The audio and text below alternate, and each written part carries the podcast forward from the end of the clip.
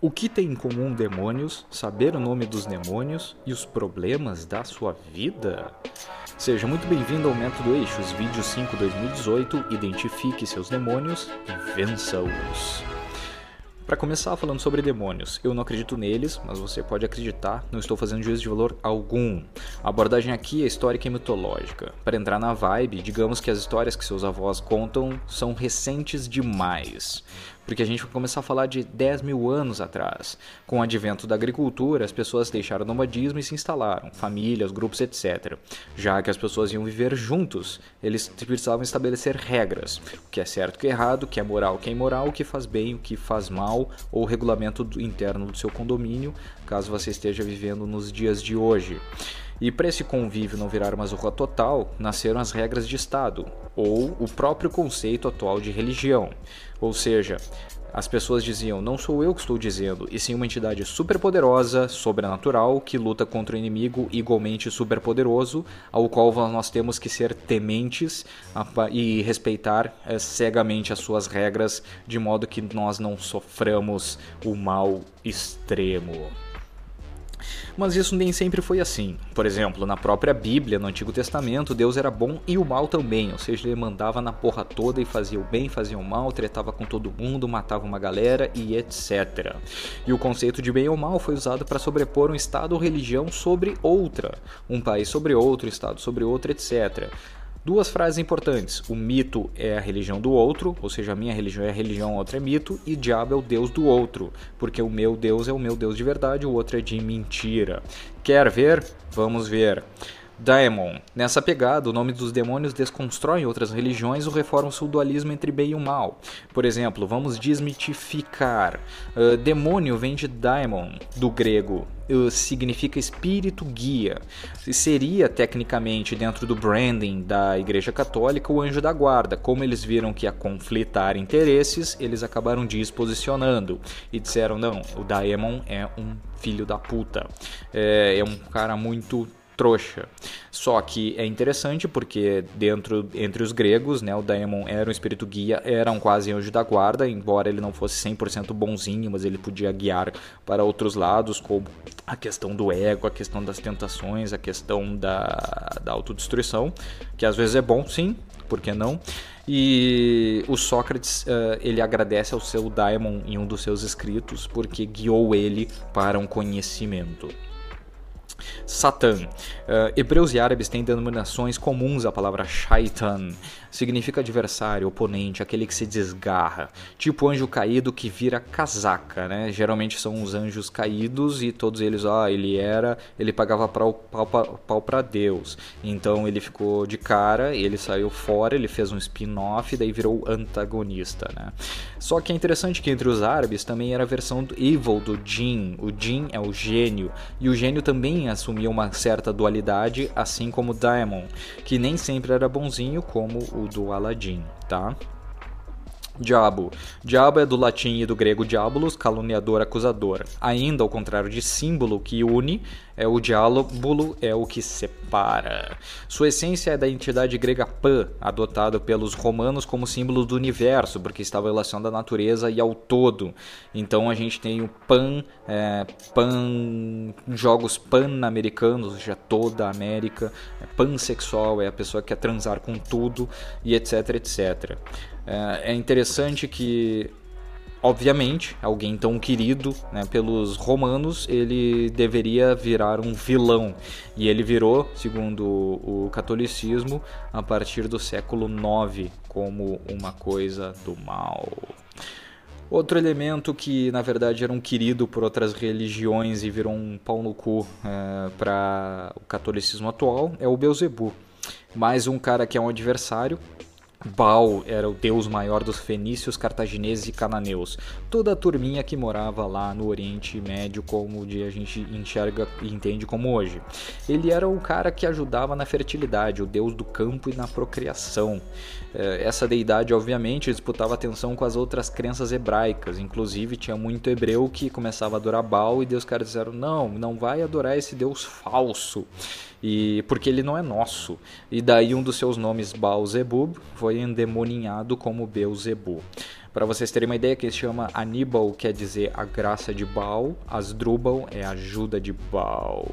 E para vocês verem como os conceitos né, da, da Bíblia e das próprias questões de desposicionar as outras questões, é, foi, houve muita treta nesse caso. Inclusive no próprio Reis, é, um dos evangelhos, acho que é da Bíblia, é, em primeiro lugar, Deus mostrou que ele, e não Baal, controlava a chuva, ou seja, a questão da fertilidade dos campos, através do envio de uma seca que durou três anos e meio, ou seja, eu zoei mais que você, eu venci, adorem a mim e não ao Baal. Lúcifer, Lucifer do latim, traduzido do hebraico, era usado como um adjetivo, ou seja, portador da luz, estrela da manhã. Oh, que bonitinho, né?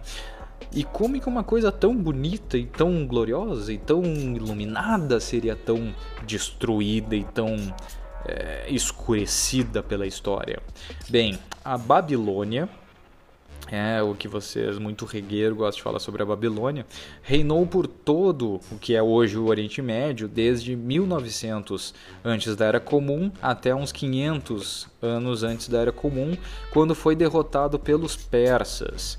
E daí é interessante que o Nabucodonosor, o principal rei que reinou por cerca de uns 50 anos, um pouco menos, era chamado de portador da luz, assim como tem o Luís XIV, que era chamado de rei sol lá na França. E a Babilônia era chamada de cidade iluminada. Só que, claro, que a Babilônia tomou parte de hoje o que eram as regiões hebraicas e também palestinas, toda, ela assumiu a porra toda. E a partir daí, obviamente, que quando eles foram destronados pelos persas, eles acabaram se tornando em vilões. Por isso que uma coisa tecnicamente positiva se transformou numa coisa negativa. Bem, e aí? Você pensou que essa ia ter bicho feio e maldição? Pensou errado. Uh, não sei se você assiste Choque de Cultura, não vou entrar nesse mérito. Mas o que é muito interessante na cultura hebraica é que e muitos desses exemplos aqui de desposicionamento de entidades foram é, ocasionados pela cultura hebraica, literalmente, é saber o nome de alguém. E mais do que saber o nome de alguém é saber o nome dos demônios, né? Você já deve ter visto algum filme de exorcismo de demônios. E geralmente o padre pergunta qual o seu nome e o possuído responde Legião, pois somos muitos. Essa é uma clássica enrolada do demônio, porque na teoria hebraica saber o nome de alguém dá o poder a outra pessoa. Então ele diz assim: "Não, eu não vou dizer meu nome e você tem que descobrir o meu nome enquanto a gente vai ficar tretando aqui". Por um lado, magos gregos e romanos invocavam uma penca de nomes divinos para ver se um deles atendiam e para daí servi-los. Se ele falava o nome certo, ele meio que ganhava controle sobre aquela entidade, sobre aquele ser sobrenatural. Ou seja, o nome sempre esteja associado ao poder. Por exemplo, os pais dando nome aos filhos, ou aquele que se troca de religião que se adota outro nome, tipo o Cassius Clay, que veio a se chamar quando ele adotou o islamismo como Muhammad Ali. É por isso que descobrir o nome do demônio a ser exorcizado é um dos golpes especiais, ou seja, o Special Power dos exorcistas. Se o nome for descoberto, na teoria a entidade será, estará enfraquecida e estará sob o poder do exorcista. Ok, mas o que diabos, literalmente, isso tem a ver com a minha vida e os meus problemas? Eu estou possuído? Não, vença seus demônios. É comum estarmos numa dessas situações e isso aqui é progressivo, como a gente tem falado nos outros vídeos, né? Para começar, você está numa zona de conforto, você está tranquilo, daí depois você, dentro dessa zona de conforto, você começa a assumir aquele piloto automático, ou seja, seu cérebro precisa cada vez menos pensar e cada vez menos refletir sobre a sua vida.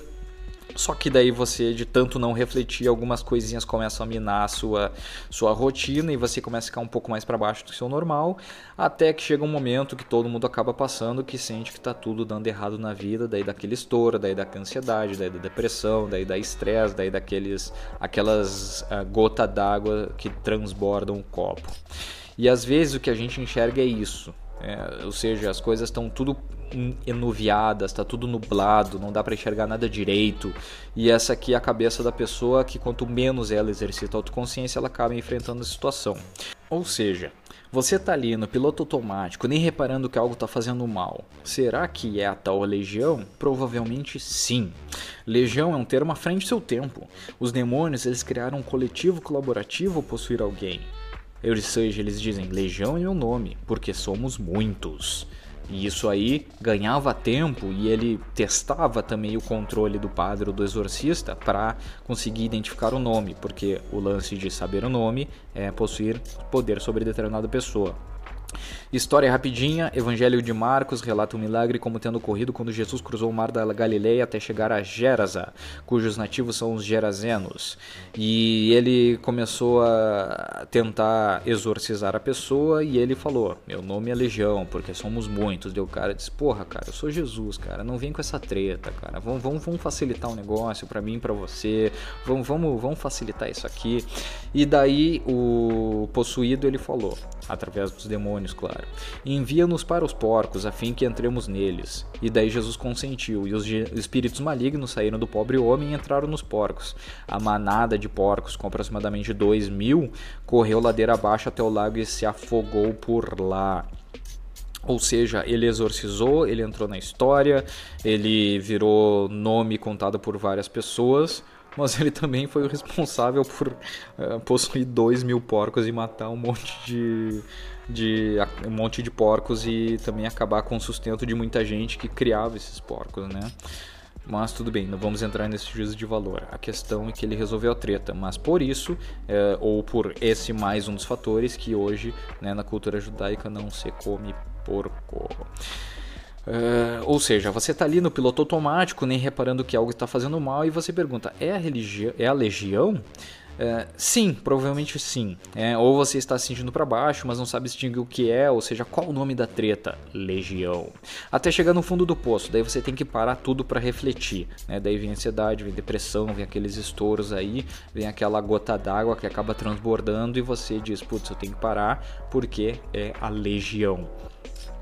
Logo, você não precisa ser um exorcista para salvar vidas, mas você pode perguntar para si mesmo qual o nome das coisas que estão te jogando para baixo. E mais do que coisas, podem ser pessoas. Por exemplo, quando você diz todo mundo na escola e substitui isso por escritório, família, academia, curso, o que for, é, está implicando comigo? Simples assim. Você ainda não tem um poder sobre aquela situação, porque você está generalizando. E quando você generaliza, isso te enfraquece e, por outro lado, empodera as outras pessoas que começaram isso, porque são legião, você não enxerga nada, você está nublado, você não consegue identificar quem é um ou dois que na verdade são os verdadeiros responsáveis que estão é, nublando a sua visão e eles são a legião. Da mesma forma com seus problemas, quando você diz está tudo dando errado, você ainda está identificando o nome das coisas que não vão bem. Aquela dívida, aquele vizinho barulhento, aquele estresse no trabalho, se você não nomear, ele cresce, ele vira legião e você perde o controle sobre ele. E o que fica disso? Não deixe seus problemas e dores se transformarem em legião. Simples assim. Reflita sempre, exercite a consciência das coisas e os nomes que estão acontecendo com você. Desde hábitos simples você pode utilizar como escrever um diário de manhã ou no final do dia, meditação, reflexão sobre o que está acontecendo. Você perguntar para mim como estou hoje, é, o que, estou fazendo, o que, que aconteceu hoje, como é que o dia próximo pode ser melhor, ou mais intensivo que é o método eixos, ou obviamente consultando alguém, um psicólogo, um psicanalista, um psiquiatra, um coach e etc. Pessoal, agora é a sua vez. É, dicas, críticas, comentários, dúvidas, sugestões, entre em contato em contato ou acesse www.métodoeixos.com.br Método Eixos, exclusivo método para diagnosticar problemas e projetar a vida em até 3 horas. Muito obrigado, até a próxima.